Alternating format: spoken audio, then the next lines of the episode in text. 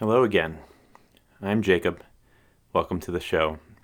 We have one more new name for the podcast. We're going with Lost Souls for now, and I think I'm going to release a few episodes under this name, so it might will almost certainly be our longest lasting name. We'll see how it grows on me and how much I like it. Today's episode is with Helen Sim. She is the director of One Salon, which is a community in San Francisco that I've enjoyed being a part of very much. Uh, One Salon is a community that meets every week uh, that's focused around intentional relating and authentic communication, and I love the community that they're building in San Francisco. I have seen Helen speak at One Salon, uh, and the, the speech of hers that stands out most in my mind was the one on overcoming social anxiety. Uh, I remember being struck by uh, a spreadsheet Helen kept of all the social fears she was working on. And I am very impressed by Helen and how confident and comfortable she appears in the social world. And it was shocking to me to hear just how much, how long of a journey that had been for her and how she had started at a place that was very different from where she ended up. And her speech was inspiring to me to continue to work on the social fears that are holding me back.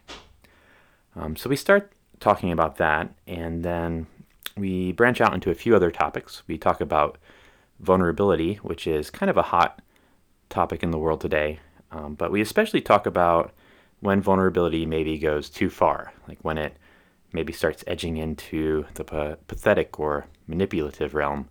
And we try to identify like when vulnerability helps and when it hurts. And I, I think that was a very interesting conversation. And we also talk about building community and deep connection in life and intentional practices for doing so. Helen, as director of One Salon, is a bit of an expert in that, so we had to talk about that before I jump into the conversation with Helen, I just want to apologize because I was using some new mobile recording equipment for this podcast. And my audio engineer did a good job in trying to correct the audio, but the volume is still just a little bit wonky. Um, much of the podcast, it sounds a little low. I did successfully listen to it while walking around on some headphones, but if you're in a noisier situation like a car, it might be a little frustrating. I apologize. I'm learning this as I go along. Without any further commentary, here is my conversation with Helen Sim. So, hello and welcome to today's show. That was a little formal of me, Helen. I apologize. um, today, I am very happy to have with me Helen Sim, the director of One Salon San Francisco. And I know Helen because I've heard her speak on many occasions at One Salon, um, and she has a lot to say about life and how to live it. And um, in particular, I heard her give a talk on conquering fears. That was pretty fascinating. Uh, Helen, can we talk a little bit about fear and how to conquer it? I, I would love to. Well, I guess the first thing that I'm really curious about is Jacob, what did what do you remember from my talk and what felt salient to you? And then I'm more than happy to dive into mm-hmm. kind of my background and why conquering fears is important to me. Well, I mean, I think fear is something that follows everyone um, in their life. And to some extent, accomplishing what you want in life requires conquering fear. And there's a lot of times that we learn to be afraid for like valid reasons like early in life because we don't have the resources to deal with the world. And even as adults like you know the world is chaotic. Like i don't know how to get what i want out of it. Um, sometimes i don't even know what i want. So uh, and that uncertainty creates fear. And in order to move forward you got to figure out a way to just kind of move forward anyways uh, and ways of coping with fear or um, coping with chaos. Chaos is like one of my favorite words lately. Uh, and I remember you having a story of growing up and um, and having to be very independent from a young age, and and I remember you talking about how that influenced how you sort of approach fearful situations in your present life, and uh, I don't remember all the details. so I hope we have a chance to talk about that. Absolutely. Um, so thank you for that. I'm always, I think, really interested in what's emotionally salient for people um, because what you take away is not what I take away and what um, not what other people take away. Um, so to share a little bit from uh, my own story, I wouldn't be who I am today if I didn't intentionally set out to conquer my own fears. Uh, so, uh, my backstory is that I was born in Hong Kong and I was separated from my parents uh, at a very early age, um, from about two years old. Uh, and uh, I was born in Hong Kong, stayed in Hong Kong till I was about six years old, and then came to the States. Can I ask you why you were separate? What separated you from your parents? Absolutely. Um, so, my parents uh, first immigrated here. My grandfather was a refugee, um, and so got refugee status. Um, came from China to the U.S., and then once my grandfather settled here, my parents, who worked in sweatshops in China and then Hong Kong, realized that if they wanted a better future and a better life, um, it wasn't going to be in Hong Kong. And so they saw America as this as this place for a better future. Um, and it was sort of glamorized through TV shows and movies that my parents watch. And they said, okay, I want to go to there. Um, so when they came over here, they realized that they didn't have the capacity to raise two young infants. And so they sent us back to Hong Kong um, so that they could work. And so for most of my most of my life, uh, my parents worked in sweatshops for over 20 years to try to uh, make a living for both me and my brother. And when I was six years old, I came back to the States. And I think what instilled fear into me at a very early age was I remember my father picked me up and said, Helen, um, you can't um, you can't let anybody know that you're home alone because if they know that you're home alone, the cops are going to you know put us in jail, and you and David are going to be sent to like abusive foster homes. And as an adult, I know that um, that was a precautionary measure um, so that you know no one gets in trouble. But as a kid, when I was six years old and no having no other measure or measure of what life was in Amer- what life was like in America, I was terrified, and uh, it induced a lot of social anxiety in me. Um, from that point on. So, so just to make sure I got the the scene here, um, when you're six years old, you're mm-hmm. you're living in America. Mm-hmm. Uh, what city? I was in Brooklyn. In Brooklyn, mm-hmm. so in Brooklyn, New York, mm-hmm. um, and no adult supervision. Nope. How did you get food? Uh, so I believe I would occasionally go to the supermarket and shop um, for myself, and so we'd have little like uh, on like envelopes or little packets of money, um, or sometimes my like my parents um, would grocery shop and like put food in the house, but we never overlapped in times. Uh, so my brother and I would fall asleep before my parents got home, and vice versa. They would be asleep when we left for school. Mm-hmm. That's because they were working some odd shift. Mm-hmm. They they probably worked anywhere from fourteen to sixteen hours a day. Wow. Okay. Mm-hmm. So they were basically only home while you were sleeping, and then to sleep themselves, or and and then when when you were awake, they they were gone. Mm-hmm. Wow. Yeah, that's scary. it was really scary as a kid. And how old was your brother? Uh, my brother was four. Okay.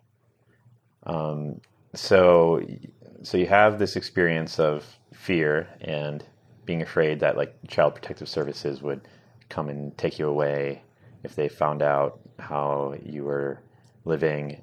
Um, how did that progress as you got older? Like, did you stay fearful, or, or like, how did how did you engage with that? Yeah. Um, so at an early age, I I probably went weeks without speaking to people. Um, and if I spoke to a person, it would typically be my brother. Um, so I was afraid of all adults because I thought that the story that I'd wrapped into my mind was uh, adults would know if I were lying. And so I would avoid all eye contact um, from basically everyone. And so if people talk to me, you know, uh, like ask me directions or ask me to give an answer, I would never look at them um, because I thought they could tell that I was lying. And so gradually over the years, I just became terrified of all of all people. Um, I would like hunch over. I would like uh, I would try to make it through the day as invisible as possible, um, so that no one really noticed me because I was afraid if someone noticed me, um, something bad would happen. This is kind of surprising to hear as like someone that knows you as an adult because you come across as, you know, a very extroverted person um, who's very active in the community and building community and um, someone that seems to be very comfortable in front of people. So uh, it's just a surprising to, to hear that this was Helen as as a child was someone that was almost almost cringing sounding the way you describe yourself, like avoiding people at at all costs. Yeah, and I would say it was a very. Int- it took a lot of intention and effort um, in combating that fear because I knew that that was not the life I wanted to live, nor was it I the person that I wanted to be. And uh, this this actually sounds a little cheesy even when I remember it, but I remember not being happy, but I was a voracious reader and I watched a ton of TV. And I remember feeling like the reality that I was living in was not the reality I wanted. Um, I wanted the reality that my childhood idols had. I wanted the reality that my superheroes had. I wanted the Boy Meets World, Full House, uh, like Mr. Rogers' neighborhood kind of life. And so I probably read from, you know, every time I would get home after school, I'd read from like 3 p.m. to 11 p.m. until um, until I went to bed. And I remember reading this one quote um, that said, you know, be the change you wish to see in the world. Um, I was about eight years old at the time, and I still remember that feeling. And so, for me at that age, um, social isolation was physically painful. Um, I remember feeling so lonely that it would. Uh, it would feel like uh, like physical like tremors and like sharp pains, uh, and that's how lonely I felt. So I remember I constantly fantasized about a world and a life where I could, f- I would feel cared for and loved, and I fantasized about this world where like people knew my name and I would walk into a room and someone's eyes would light up because I was there and I made them feel welcome. And so when I read that quote, be the change you wish to see in the world, I realized I was playing the victim. I was blaming the world for not being nice to me. Um, or I was uh, secretly bitter or resentful at other people for, you know, why, why aren't they saying hi to me? Why aren't they laughing with me? And why are they just laughing with each other? Um, and so after I read that quote, I realized wait, why am I blaming other people? If I want to live in this world that I'm imagining and fantasizing, then I need to change. Wow, um, that's pretty. That's a pretty um, uh, mature sentiment for an eight-year-old. uh, I mean, I mean, I feel like if you read uh, into the world of self-development or self-help kind of stuff nowadays, like taking responsibility for your situation is an important first step to improving it um, because our, the way we react to the world is the only thing under our control. Uh, but and it, it can be really hard to to to accept that um, even as an adult. Uh, and it's uh, I'm just blown away that that an eight year old would would come up with with uh, with that kind of radical responsibility, um, radical extreme ownership, as Jocko Willink would say, uh, uh, by yourself? Uh, thanks, Jacob. I had a I had a lot of time to think. yeah, and, and, and you're and you do think a lot about things. I do. Even eight, even at eight, eight years old. it's true. It's yeah. true. That hasn't changed. No, that that definitely has not changed. I'm definitely an overthinker. Um, and so, uh, so starting starting from that point, uh, I remember at Salon I showed this spreadsheet. But starting from that point, um, I had a, a goal in mind. I wanted to be. I, I I wanted to be happy actually. I think that was the goal. And I thought happiness was in honestly being popular because I was eight years old. mm-hmm. And, you know, being popular is certainly, uh, I don't think it makes someone happy, but it's a big step up from being isolated. Yeah. And, you know, in all the books and movies and TV shows that I read, I just knew that I didn't want to be lonely and I wanted to be happy. And, uh, you know, on TV shows, uh, people who seem to be popular were seem to be happy, and so I made it a goal to like, be that person. Um, like, and so I started setting these like.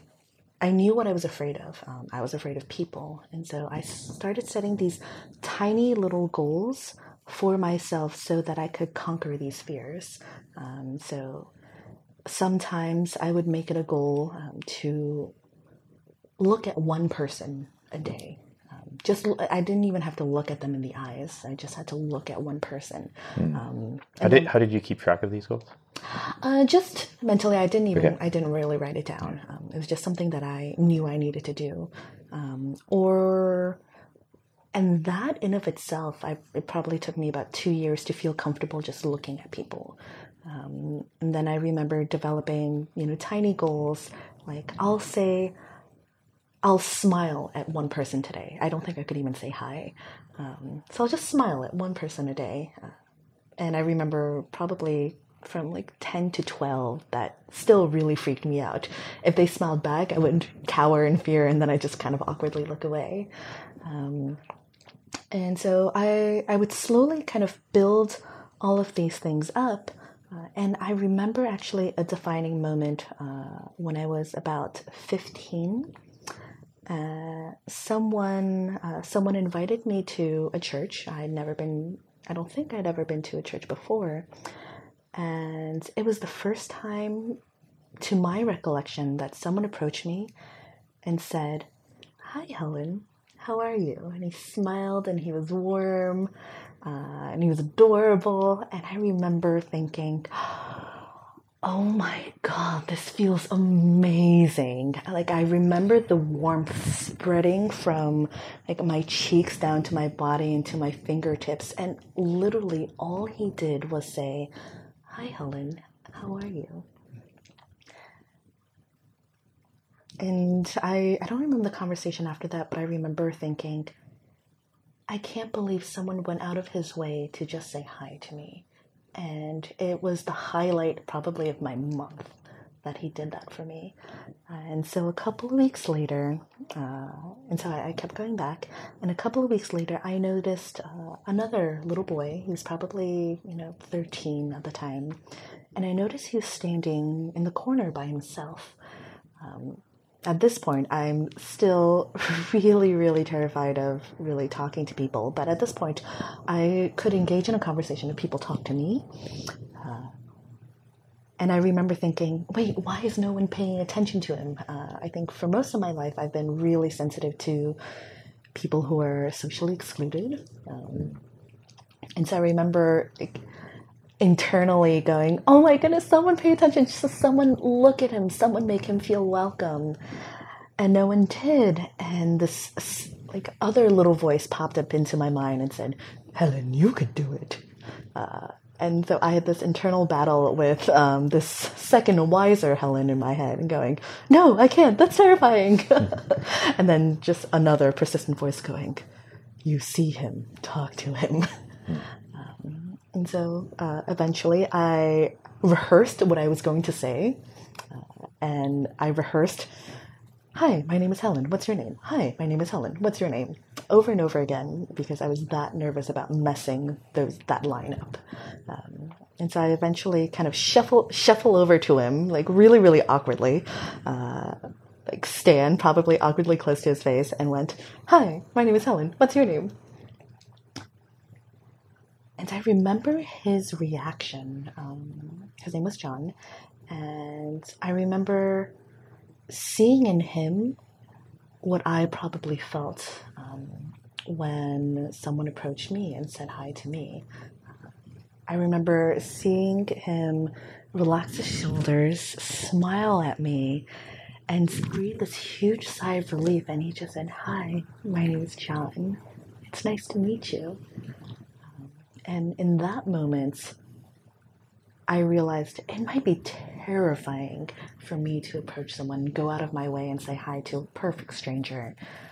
But it might be like even more painful and even more terrifying for someone else. And for me, I will do almost anything if I can help someone else.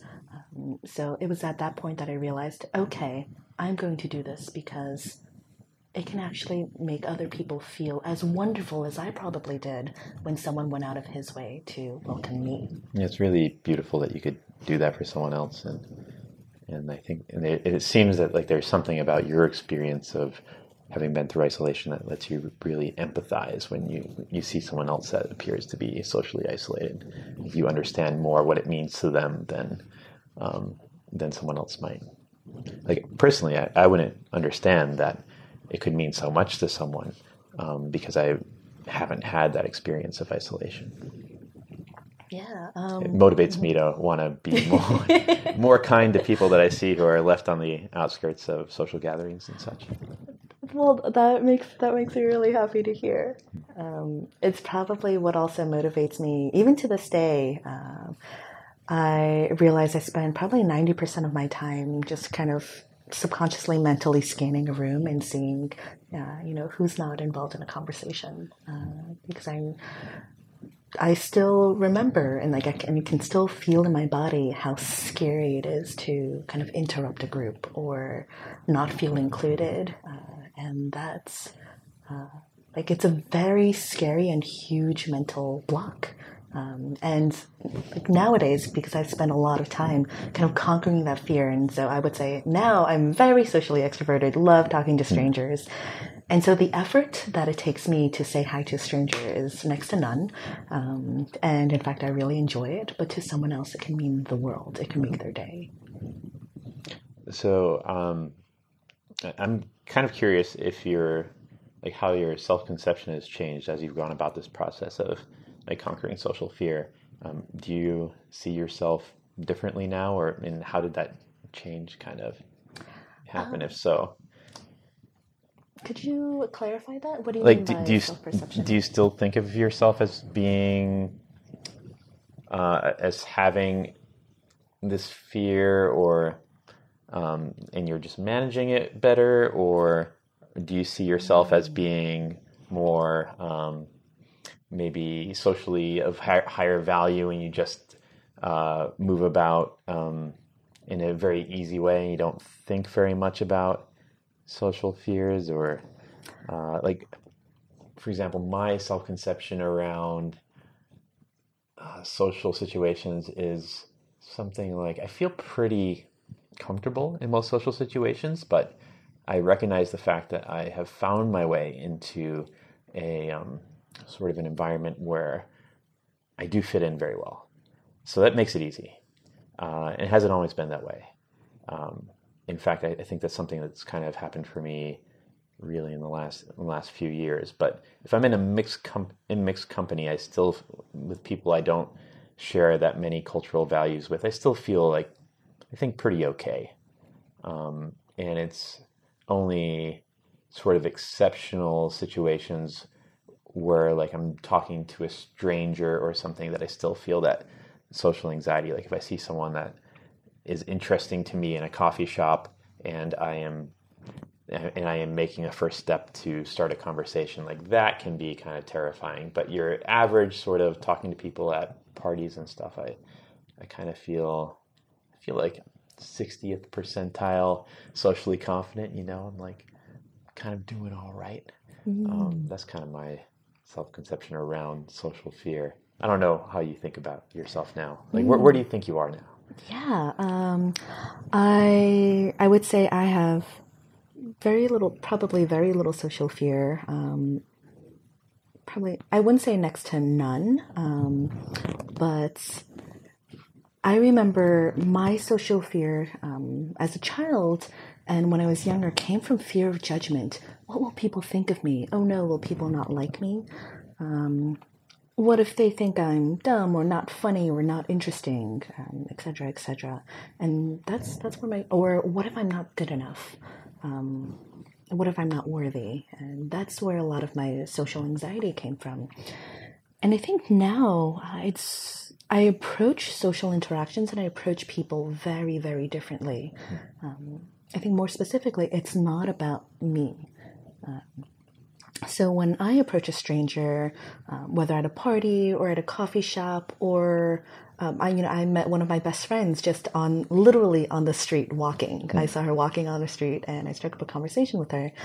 Um, it's out of curiosity, and it's in a conversation. I'm not thinking about impressing someone, or I'm not thinking about, uh, you know, how can I be cooler to this person, or um, you know how can you know how can i make them like me? Um, which is what i did when i was much younger and that's what brought on a lot of social anxiety. I think nowadays it's my approach in every social interaction like even when i'm having a conversation i'm thinking about how can i make you feel seen um, how can i help you feel heard uh, how can i just help you feel comfortable like you can relax and that and how can i help you know that I'm not here to judge you. Um, I'm just here to like love and support you, even if we're strangers. Um, because I know even with your family or with your friends, sometimes it's just hard to be heard um, or say what you want to say without fear of, yeah, being judged. So I like to think in maybe some of the questions that I ask or um, the way that I ask them, uh, that I'm approaching a new person or a close friend with warmth and care. And for me, when I talk to people, it's really, I think about just a few things, which is how can I help you? Um, how can I make you happier? Uh, and I, I, guess the third thing is, is there anything I can do for you? But that's probably close, closely tied to number one. Mm. Um, or if you don't need anything, just in this moment, in this brief interaction, um, maybe I'll never see you again, is did I make your day a little bit better? Um, so this, yeah. I'm just noticing that there seems to be like uh, maybe a connection between ego and fear. And like the more ego you have, like the maybe the more fragile, more ego you're bringing to an interaction, like the more you want uh, out of the other person as far as the, them their judgments of you, like the more uncertain you are about that, and, and that creates anxiety and fear. And, and, the things that you're talking about, or the goals that you have for a conversation, aren't, aren't so you focused. So um, there's maybe less surface area for fear. That's a that's a pretty interesting observation. I like it. uh, I'd also say that that's probably why uh, my my friends always call me a goofball, and it's probably because I in the past, I used to think a lot about, um, you know, how can I seem more impressive, or you know, how can I seem really smart? That seemed really important to me in the past, and nowadays, it honestly, I it doesn't really matter because I also know that connection doesn't happen through um, seeing valuing someone else as significant. Um, connection happens through vulnerability, and so I think I probably overcorrect in displaying vulnerability and goofiness and silliness. Uh, because at least for me, when I meet someone, I like I don't really care if you're super super impressive. I care about Um, can we just laugh together? Can we be weird together? Can we roll around on the floor and blow bubbles and make goofy faces at each other? Because, to be honest, at the end of my life, um, I don't really care if I have an extra award or an extra company or um, like an extra plaque on the side of a building. Uh, I just care like, did I make people feel loved? Did uh, did I help uh, create less suffering and less isolation in the world by building communities, um, by creating safe spaces where people could just be themselves and didn't have to pretend to be someone else, pretend to be more prestigious or significant or like they had more status. Um, uh, the impression I had was like, hello, my name is Helen. I am a very important person, you see. don't you like me more now? Like, don't you want to be friends with me? Like, well, now that you speak in that accent, uh, I immediately thought that you were much more prestigious than than you were before. Perfect. That was the intention. Um, but but I'm afraid I, I, might be underdressed all of a sudden. Um, um, and uh, given that this is a podcast, I'd like to point out that I have a stuffed Pikachu in my lap. You do have a stuffed Pikachu in your lap, and uh, and you have a stuffed golden retriever stuffed golden retriever. Yes. um, for the folks at home, we we have our our, our we're being quite silly, too silly. No, there's no such thing as too silly. Uh, I'm kind of curious. Uh, you, you talked about like vulnerability and like play as being important ways to connect with people. Um, do you think that those are connected at all?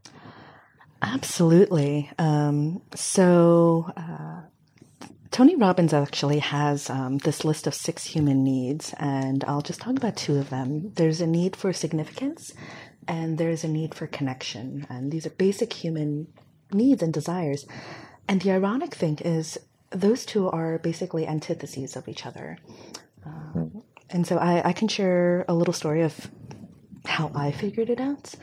Um, so I mentioned that when I was a kid, I had this dream of being like super popular and you know walking a room and everyone knows my name. And so I worked really hard on that. You know, I read Dale Carnegie at probably age 10 and a lot of the books and articles and TV shows, I would constantly imitate characters. Um, I also minored in dramatic arts and I did a lot of theater. And so a lot of my like subconscious or maybe even conscious effort was how can I be more likable? Um, and so when I, by the time I got to college, I would say I was fairly, uh, I was fairly sociable. Um, I'd like to, dare I say it, kind of funny, and so I, I feel like I had a lot of friends in college, and I, in retrospect, you know, I felt like I was pretty well liked. But the thing is, I was not vulnerable whatsoever. Um, I was that person that you saw at a party and said like, "Hey, Helen's here," and, and then everyone would go, "Hey, Helen, how's it going?"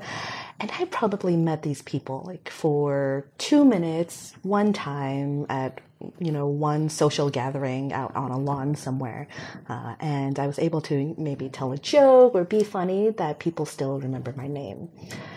And the thing I realized when I was in college, you know, after going to a lot of social gatherings but never being vulnerable, um, I never t- really told my story. I was very good at deflecting questions. If they asked me, Helen, tell me about you, I would I would say something like, wait, no, you didn't tell, like, finish your story. I'd love to learn more about, you know, your childhood. I'd love to learn more about, you know, your struggles or et cetera, et cetera. Um, because one, I didn't, I hadn't really faced my own past and my own history. And two, uh, I loved being that shiny person. I loved being, you know, happy, funny Helen, um, and I didn't want to want people to see me as anything but. Um, and as time went on, I probably by junior or senior year of college, I realized I could be in a room of like a hundred people who knew my name, uh, really liked me, and I just felt completely and utterly alone. Wow. Um, and I remember going through uh, a lot of anxiety and depression when I was in college. And it's because there is a huge difference between being liked and feeling connected. Uh, and so that dream that I had mm-hmm. um, when I was younger, I felt like I had reached that dream. Uh, like I was that person that I saw in TV shows, and it did not give me the happiness that I wanted. Um, but I didn't. I didn't know what would. Um, I just remember feeling like this is not the life that I thought I wanted. I was at my dream college. Um, I was living the, the life that I always imagined, you know, when I was on TV. Um, and it was just, it was not living up to what I thought it should be. And it was only until it was one of the best life decisions I've ever made was uh, becoming a peer counselor. Um, when I was in college, and I think it introduced me to what it was like to hold other people in true vulnerability. Um, it helped me be a much better listener. Uh, it helped me listen without giving advice. And after that, I realized um, that people felt inordinately connected to me, even though I, and I didn't feel connected to them. And it took me several years to realize connection comes from sharing vulnerabilities. Um, because now, as a community organizer and someone who studies interpersonal dynamics a lot, um, connection doesn't come from sharing the good things in life. Uh, so if a friend tells, if someone tells me, you know, an acquaintance tells me, hey, I just got this promotion, or hey, I just met Obama, or, you know, uh, I did all these very impressive things. Um, I'm happy for you, and I'm I'm genuinely so grateful that you have that opportunity. But if I'm being truly honest, it doesn't make me feel closer to you. Um, what makes me feel closer to a person is someone sharing what's hard for them, what's painful for them, um, what struggles are happening, um, what's raw um, underneath. Because if I'm looking at it like like an onion, uh, if we're just showing our shiny parts, um, it, it actually just feels like we're bouncing off each other. But if we're revealing what's raw underneath, um, one, it gives me permission to do the same, or vice versa, um, to actually share, whew, this is what's going on for me. And that's what's bonding. Um, seeing someone for who they truly are, the good and the bad. Um, I won't even say bad, just seeing someone for all their multifaceted selves instead of just the shiny parts makes me feel much more bonded to someone. Um, because one, it shows that they trust me. They're trusting me with information that they wouldn't readily broadcast everywhere else. Um, two, it feels special.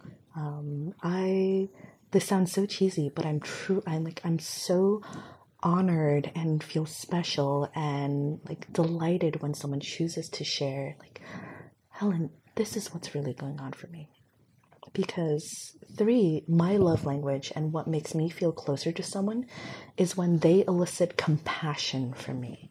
And someone sharing what's hard for them, like elicits compassion from me, and that's what makes me feel closer to someone. Being able to take care of them, being able to hold them, and maybe knowing that maybe I helped you. Maybe I, in this moment, um, help you just feel a little bit better that to me is bonding and that is how i've made some of my best friends um, and vice versa and i think another story is just uh, it, yeah. it feel it, it, does I, I relate to what you're saying um, a lot and it feels to me like when someone trusts me by opening up about something that's difficult for them um, it almost puts them in like a different category of person in my brain. Like maybe it's a category that's like more family or more in group. It's like, oh, now there there is a sense of relaxation around them and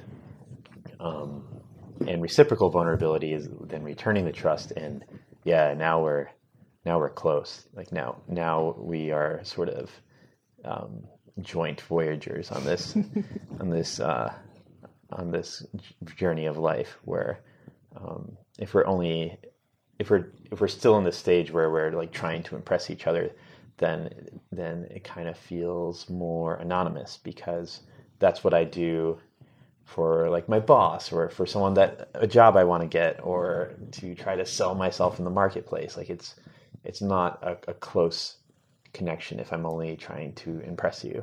Uh, so, um, I mean, maybe there's a way that, like you you mentioned earlier, that there's like this trade-off between uh, vulnerability or connection and um, striving for significance. Significance, uh, and I think what some people are exploring, and this is super risky, I don't know if it's going to work, but it's the, the idea that connection can help you achieve significance like through vulnerability or that seems to be like the project that, that brene brown is kind of pushing she, she's talking about how vulnerability even in a public arena even where it's scary can actually help you connect more with people and then actually um, increase your your your capability to get what you want. Um, but that that seems to be the still kind of scary to pursue. It's really scary. I'm I'm actually going to add a, a little bit of a nuance to that. Uh, I also uh, geek out. I studied psych, and so I geek out a, a lot about organizational behavior. Um, so my uh, my little add on to that is um, vulnerability is actually not always good. Um, mm. It can definitely bite you in the butt. Uh, so that's a great topic. Can we talk, can we talk about that? Because vulnerability has been I think, on the rise. The, the stock of vulnerability has been on the rise like since Brene Brown's TED Talk, yes. at least, if not before. so let's talk about how um, vulnerability is not always a good thing. So, for example, um, I see vulnerability as a like as an amplifier. Um, so, for example, if I already have uh, positive feelings about someone, it's going to amplify how much I like them. Uh, if I have negative feelings about someone, depending on what you're sharing, it might actually amplify those feelings. So there's this thing, um, I'll look it up later. There is an effect. Uh, so this is, uh, I'm going to share a technique that uh, you know sometimes FBI interrogators or psychologists use, um, and in order to be likable, for example, uh, they recommend that you establish respect first and then display a show of vulnerability. So they did this experiment where, um, you know, you walk into a psychologist's office and, uh, you know, they have all of these uh, diplomas and badges on the wall, and it's done uh, that way for a reason. It's so that they seem credible, they seem smart, you respect them in their field. Um, and so once you have that credibility and respect, then in the experiments, they showed the psychologist, you know, drop just dropping a pen, uh, and it's just in that one act uh, that makes the psychologist more likable. Um, because if I respect you, that's great. It doesn't mean that I like you. And so, what makes me like you or trust you is that show of human fallibility. Uh, it's like, oh, you're really smart, but you're just like me. I drop pens too. and it's the uh, it's the same way that you know CEO or uh, maybe you know president uh, would say like obviously they're really smart. And so if they already have and command the respect they actually don't need to go out of their way to constantly prove, I am so impressive, like I am perfect all of the time. You'll notice the most charismatic and likable leaders will show vulnerability through humor. Humor is amazingly effective at that. So sometimes they'll, uh, you know, joke about themselves, like, haha, like, uh, you know, I might be a great uh, and very eloquent speaker, but, uh, you know, at home, my kids always make fun of me for my dad jokes. Um, or, um, you know, you. Uh, I, I, remember like Bill Clinton playing, I think he, when he was a candidate still, he played the saxophone on, mm-hmm. on one of the late night shows and made a joke about not inhaling. Uh, in in college, uh, when people asked him if he had done marijuana, and so uh, there's some way that like he like that was one way that he established his his likability because uh, I mean both those things are taking risks. I mean humor is a risk, right? Yeah. Um, and because when you make a joke, I mean it could just not work. I mean humor is a little bit mysterious, uh, so so being willing to joke shows that you aren't so fragile in your sense of uh, importance or respect that you're not willing to take some risk. Yeah, and we have a really hard time liking or trusting people who take themselves very seriously, for example. And so, uh, maybe it was last year or two years ago, I'm not, terribly not on top of pop culture, but I remember Jennifer Lawrence was blowing up because, you know, she tripped during an award ceremony and she'll make really, really funny faces and just kind of goof off. And it's because we know that she's impressive, she's a great actress, um, but the fact that uh, she seemed real, um, unfiltered, uncensored. That makes the audience go, like, breathe a sigh of relief and say, "Oh, she's just like us. Like she like messes up. She trips. Um, um, she's weird, like me." Because for most, I would dare to say that most human beings, if not all, always feel the sense of like insecurity, like oh, maybe I'm just the weird one, or um, and so for someone else outside of ourselves um, to display the vulnerability of I'm weird too. Look at me frolicking. It gives us permission to relax. It gives us permission to be our weird selves, um, and it normalizes weirdness. Exactly, because everyone kind of is weird. yeah, everyone is weird. I, I like to say that the older we get, the weirder we get, and um, that's actually not true. Um, the older we get, basically, the less we care about what other people think of us. And I think if we just, or maybe the less afraid we are about what other people think think e- of us. Exactly. Yeah. Uh, and sometimes I think, what if we just started out this way? Um, what if we just didn't judge people as much? Um, what if we could just be free to do what we wanted um, and pursue the things that we were passionate about um, and have the conversations that we wanted to have? Um, one of the things I think a lot about is um, there's this book called The Top Five Regrets of the Dying and I I may misquote this, but I remember I think number one, the number one regret was I wish I had lived a life true to me and not to other people's expectations. Um, and I think that resonates with a lot of people. Um, I think we spend so much time, so much of our lives trying to live up to other people's expectations, uh, typically primarily our parents and then to our peers. Um, so, like, I should be successful in this way. Let me do this very, very fancy schmancy job. And then a couple of years later, realize, well, this makes me really unhappy. And everyone knows that this is miserable, but it seems to give me credibility to do the thing that I want. Um, and for most people, it takes them quite a few years to find that um, if they're lucky enough to. It seems just uh, risky to be more authentically weird uh, because culture and personality is like intertwined in the marketplace and it seems like you might earn more money or have a more stable stream of income if you uh, act in a way that's like more predictable for other people um, which isn't always true. Like sometimes a little bit of deviance is delightful, and and, and people like that and value that.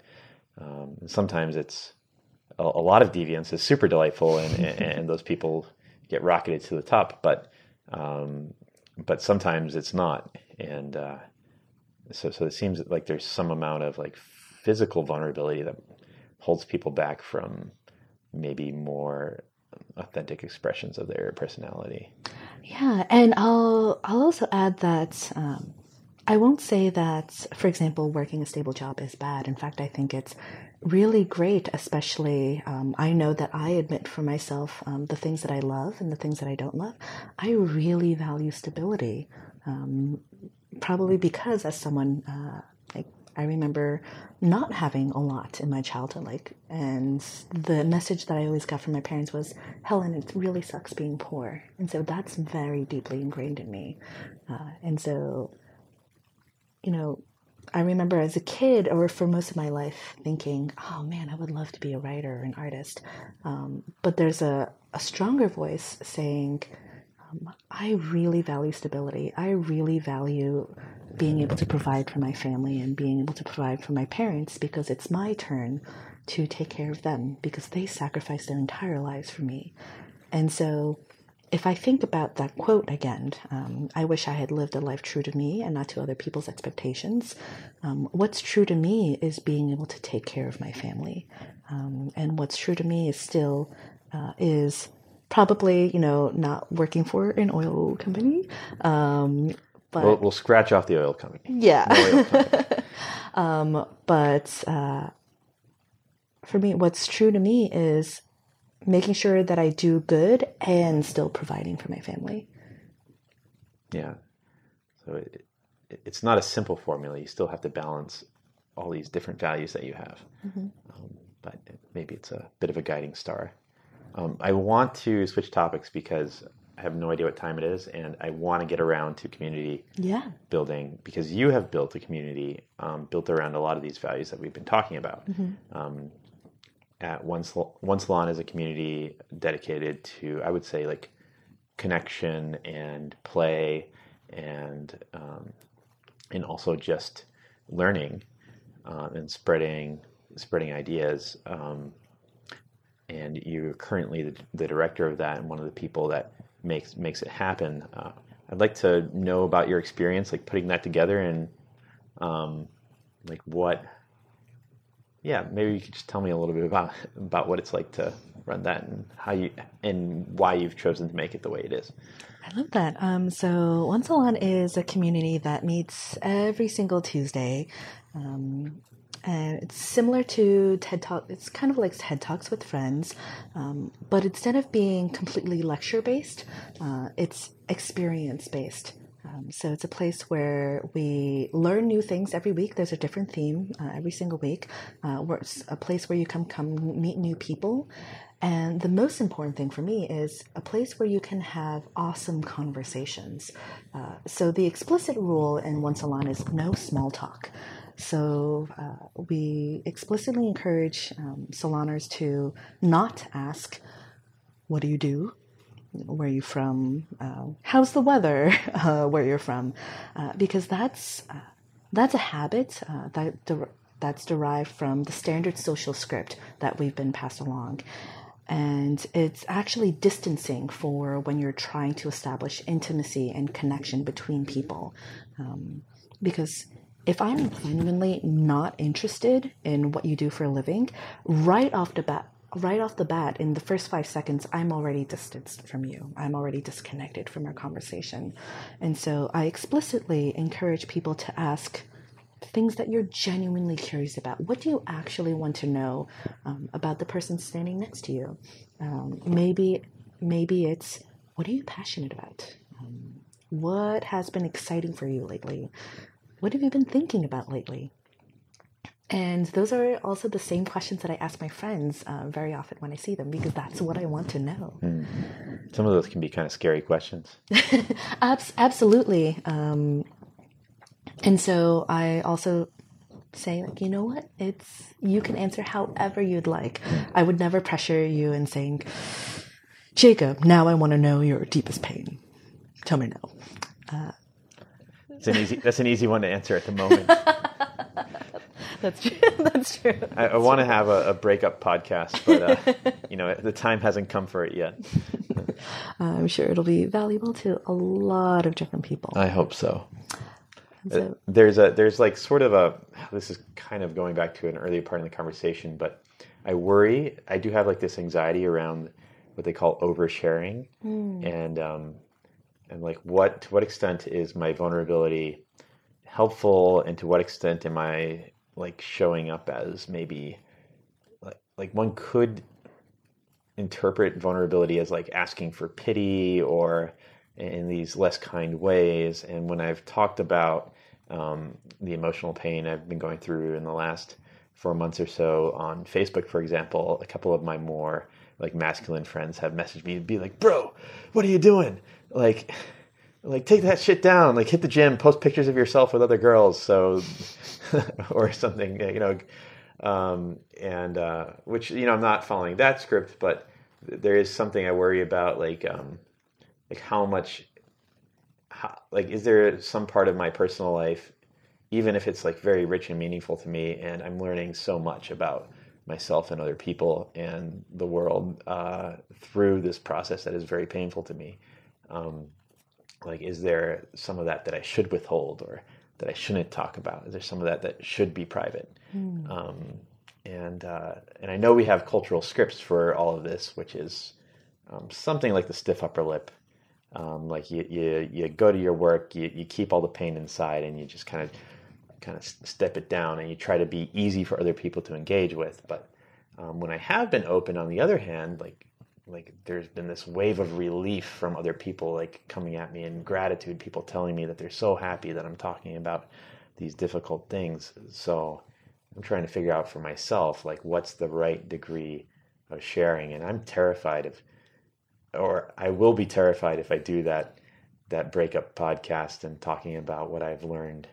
Um, like i don't want to talk about my personal details too much only the amount that that is necessary out of respect for my former partner. But but I've learned a lot, and I think it would be really useful for some people. This has been a really big tangent. tangent. no worries. But uh, do you have any thoughts on that, like oversharing I, versus like? I do. Okay. I do. Yeah, um, what is um, that word? It makes me. It makes me think of two things. Um, the first thing is when I think of sharing vulnerabilities and uh, what I could comment on is how I approach it. And that's good.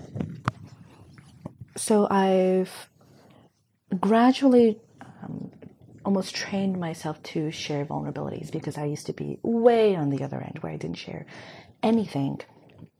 And I'm actually going to throw in probably like a business school term here, where uh, it's what um, it's a philosophy between like managers and their direct reports uh, in that uh, not throwing like the monkey on someone else's back. And so when i share vulnerabilities for example if i'm going through uh, a really really hard time the the fine line that I try not to cross is throwing my monkey onto someone else's back, which is um, forcing someone else to have pity on me or like they have to do something. So if I'm sharing and then my friend automatically has the face of oh no, what can I do for you? Um, too often it feels like I'm making my problem their problem, and that's what I don't want to do. And so when I share, um, I actually share like, hey, this is what I'm going through. This is what I'm doing about it.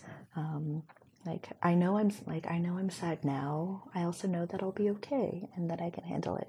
This is how I'm feeling now. Um, if you'd like, if you know, sometimes it's you know, if you'd like, I'd love like I'd love a hug or I'd love for you. You know, I'm not feeling great about myself, and so I think I just need uh, someone right now to like tell me why you care about me. Um, and I don't make those demands or those requ- I'll say requests that often because I do think of a relationship like a bank. You know, I try to put in depo- like almost friendship deposits a lot more than I take out. Mm-hmm. Um, and and the second thing that it made me think of was you mentioned that a lot of your friends were grateful um, that you shared, and it's because you're having the courage to share something that most people don't have the courage to share. And that's really, really welcome because chances are the people who responded to you, if they break up with someone, you might be the first person they call um, because they know that you were very open about it and you've been through the same thing. And so it gives them a lifeline uh, to reach out when they're feeling alone. Um, I'll tell you the, the post that I got the most positive response to um, was I just posted on Facebook that I was going through a very emotionally difficult time, and was there anyone out there that I could call uh, if I needed to? Mm-hmm. And maybe like 75 people posted below that saying that I could call them. Some of whom I haven't talked to, hadn't talked to in in years, um, and it made me feel really good to know that um, so many people cared about me, even uh, people that I did remember fondly, but you know, if you haven't talked to someone for a few years, you're like, uh, I'm not sure how that person feels about me and if I should contact them. And they were just like, sure, like, please call me. And, um, and I ended up taking up, uh, you know, probably six or eight people up on their offers and, and have called people over the last few months. But that example, some people had commented to me in person that they were very inspired by that example to like just ask for the the help that they wanted and to not be alone in going through uh, some of the most difficult parts of life um, and uh, yeah that that made me feel it felt good to do that and it makes it makes me really happy to know that you did that. Um, it reminds me of again that's where that's how communities actually form. That is how connection is formed. Uh, someone saying hey i need help. Will you help me? And someone being given that gift of yes i would be so glad to help you. Um, it reminds me of so for my birthday last year um, i held a, a weekend getaway uh, for my friends and um, on that Friday evening, uh, I sat everyone down in a circle and we played this uh, authentic relating game. Uh, super simple, where um, every single person in the circle just posed the group a question. And we're pretty tight knit, so everyone knows each other fairly well. And people asked, you know, things like, what do you think of me and my boyfriend? Or what do you think are my blind spots that I should know about? Or how do you think I will change in this next year? And uh, everyone got really, really honest answers. Um, but the, the question that I asked the group was when did you feel most disconnected from me? And conversely, when did you feel most connected to me? And my, my friends' answers have actually changed my life. It just completely I think, reframed um, how I went about the world. And my friends, uh, one friend said, Helen, I feel most disconnected from you when you're being polite and when you're trying to be friendly or when you're being too happy. And the example he gave was um, uh, two years ago, I had surgery and I was in bed for about six weeks.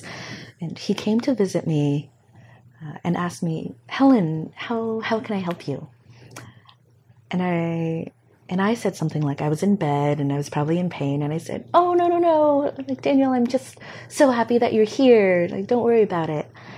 And he said he felt extremely disconnected from me at that very moment because and he felt really frustrated with me actually because he was he came all this way to help me and I wasn't allowing him to help. He said uh, he would call me out when I would, you know, get get out of bed to get my own glass of water. And he said, like, Helen, are you kidding me? Um, why won't you let me help you?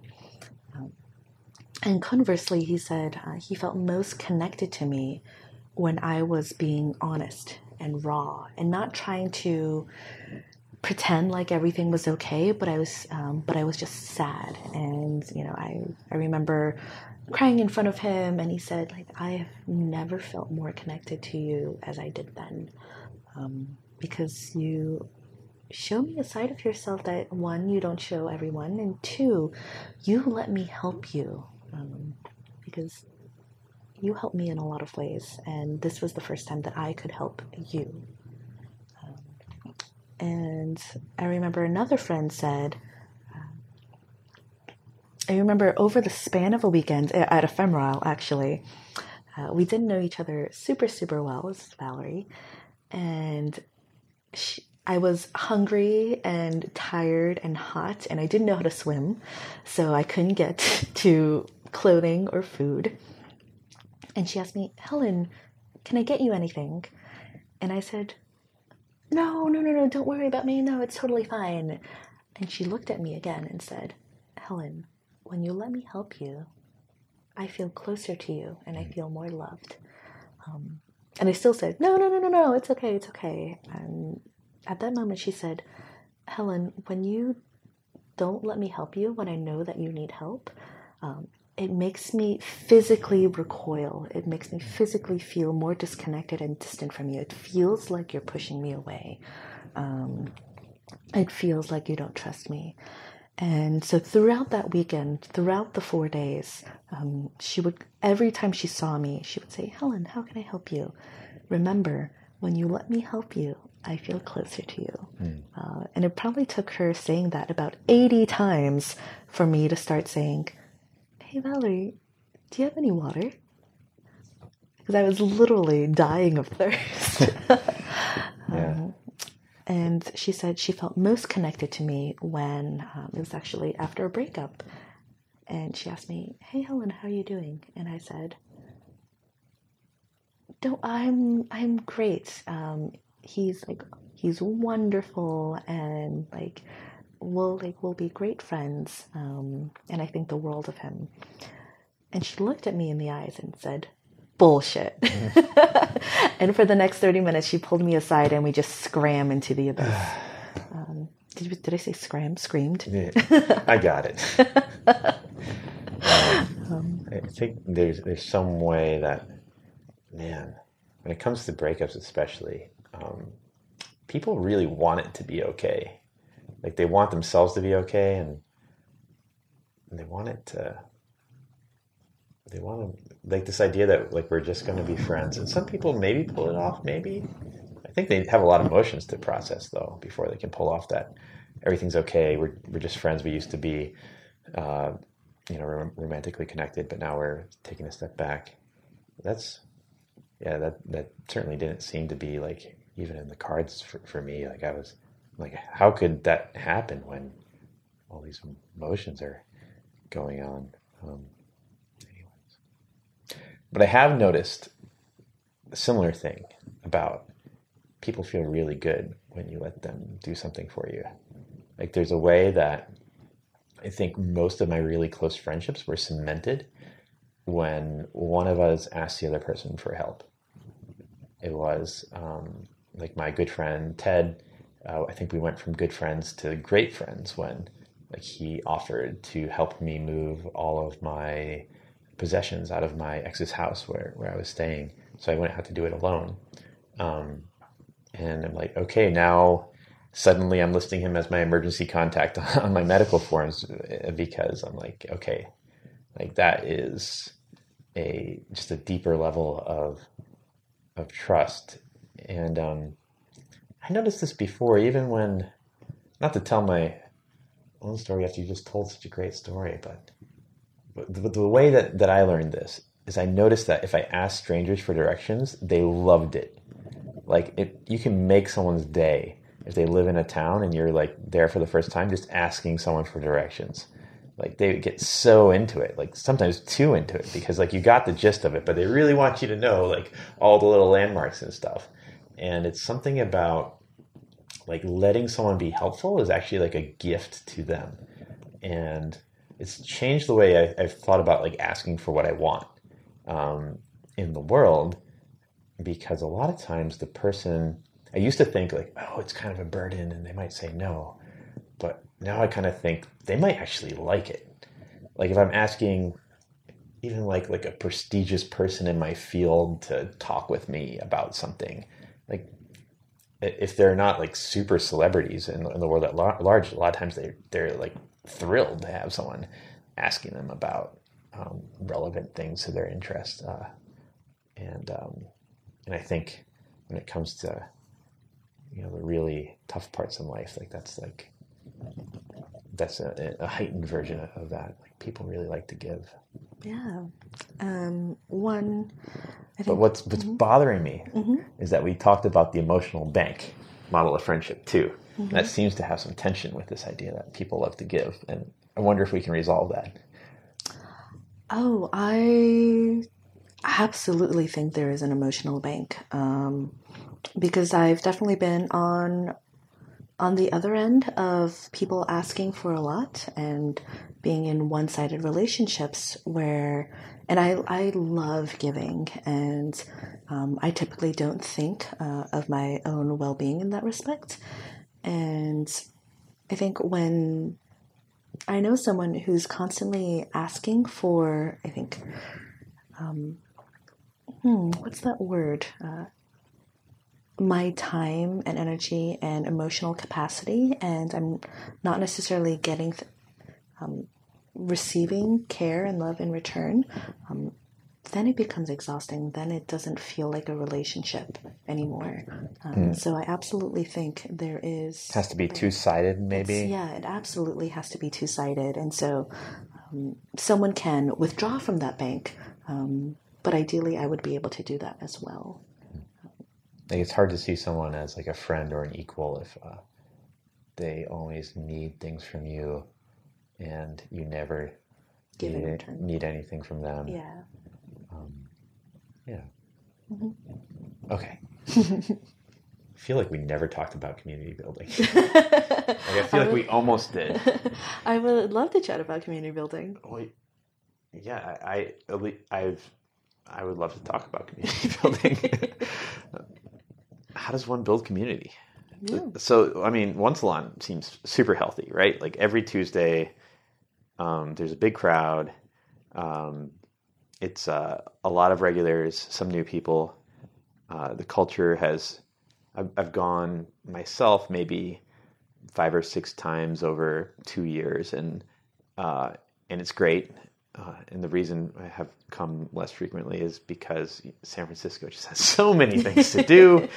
uh, but even in the time that I've been going, it's uh, like the culture has stayed pretty much the same, pretty high quality pretty consistent, and it's like this little oasis of connection and I think relaxation and um, and fun in in a city that's you know can be a little fast paced, can be a little serious at times. Uh, how do you do it?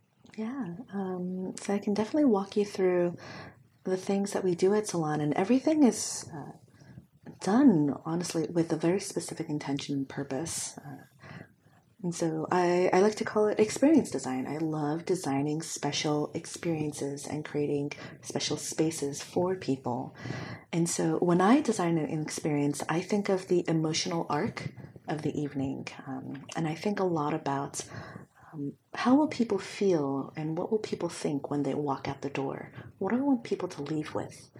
And I'd love for people to leave with um, this excitement of forming a, a, new connection of wow i just met this awesome person or these awesome people today. And we had these really great conversations that whew, gave me a new perspective on life. And i wow that was really fun. Like i played improv games and it was really weird and goofy and silly.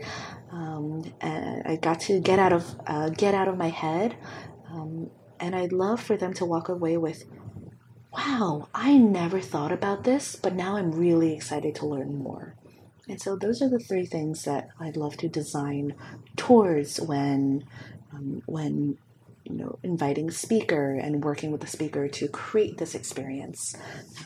So when people walk in, we always greet them like, "Hey, like welcome to Salon," uh, and we really want to acknowledge um, that you that you came to Salon uh, because of you know all the different things that you could have done on a Tuesday night. You could be at home watching Netflix. You could be uh, dancing. You could be doing X, Y, Z. Um, you could be meeting up with your friends. You came to salon, and that that makes me really happy. Um, at 7.30 we start with improv games and salon introductions and uh, facilitated facilitated questions and in that half an hour it's designed to you know, kind of shake off the day. You know, you're just coming from work. And so we're creating the space to get everyone really, really silly, um, get really, really weird, and uh, meet different people. So I specifically instruct people to um, go approach someone new and ask them this question. And it's typically uh, a question that's related to the theme of the evening.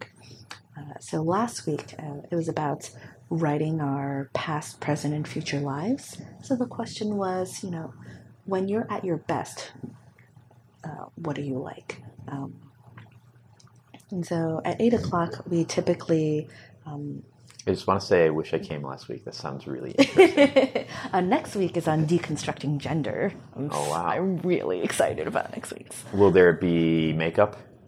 There will be. Wonderful. Yes. and uh, for participatory it's deconstructing totally gender. totally optional. Um, and so salon is very uh, participation optional. Um, everything is consent based. Um, and but the one thing that I will highlight is um, salon's not always easy. Uh, when I think of activities that are like green, yellow, red, green being super super easy, it's things that you've done before. Red is whoa, I don't want to go there. Um, salon's designed to be in that yellow space. It's designed to push you outside of your comfort zone um, because a lot of it is about moving your body, talking to strangers about potentially deep or vulnerable topics.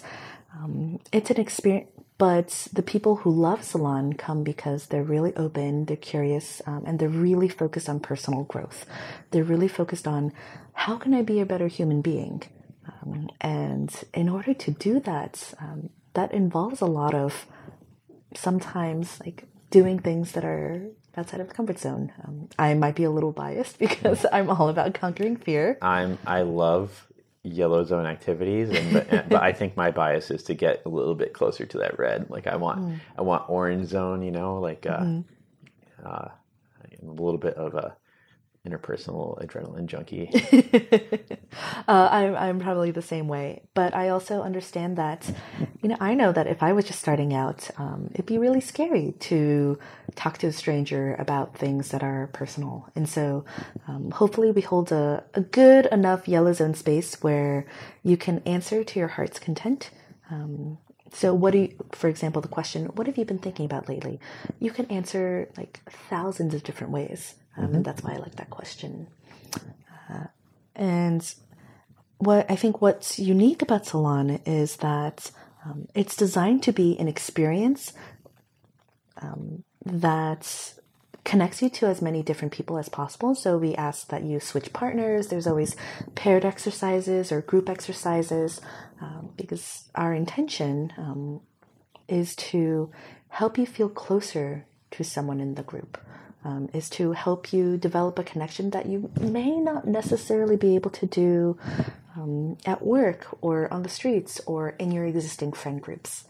Um, so there is a theme for every evening, but the point of Salon is that it's a community. It's that this can be your tribe. Um, these can be your people. These are people who are generous and open minded and curious, um, love learning, love exploring, um, and love authentic conversations.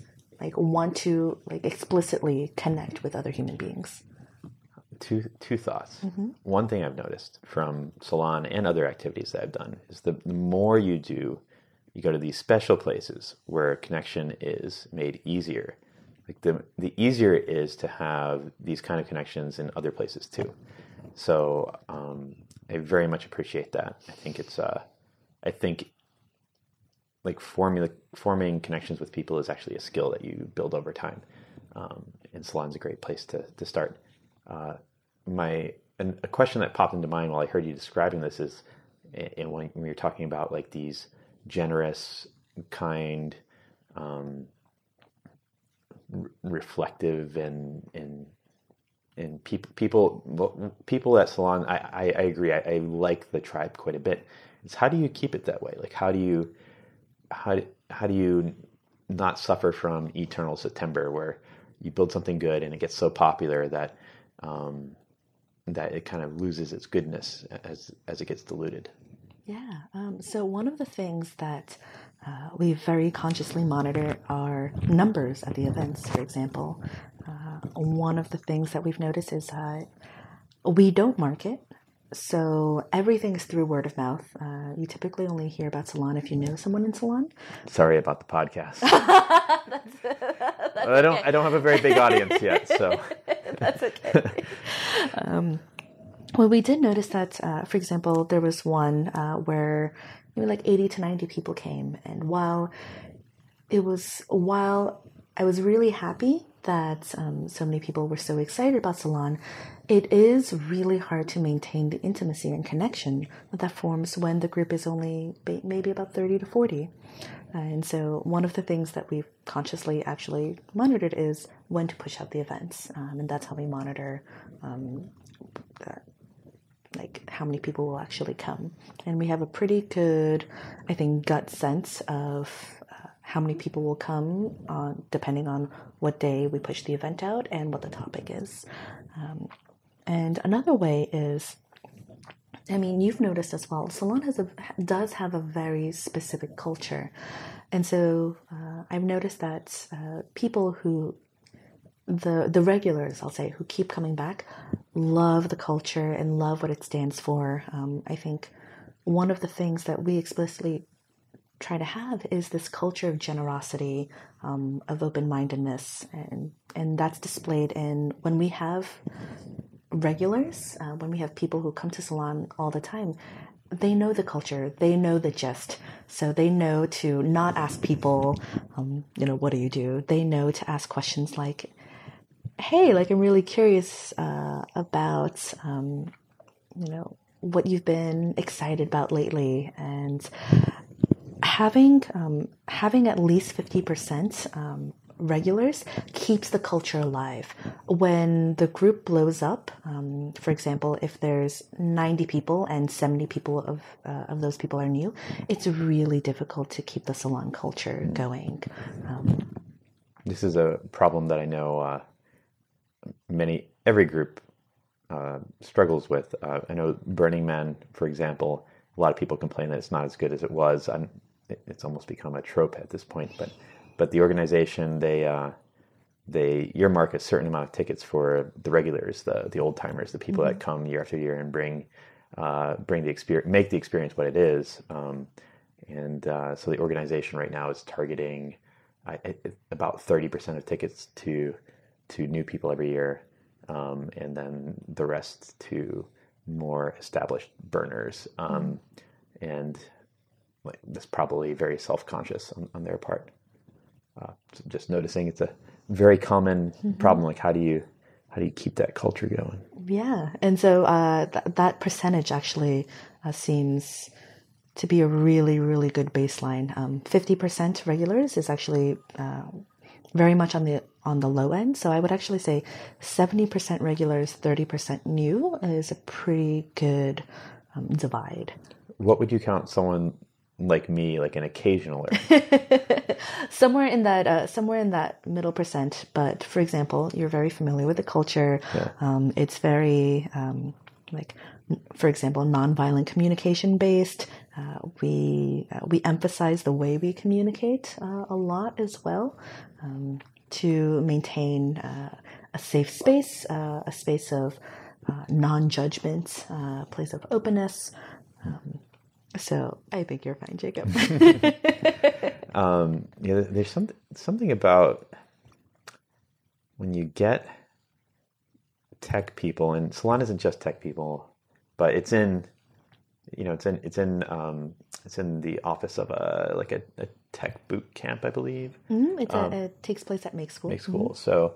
Uh, like I think most of the crowd is probably coming from tech background, uh, but when you introduce um, more intentional communication practices or um, these sort of safe, non-judgmental spaces into this crowd, a lot of times it's really eye-opening.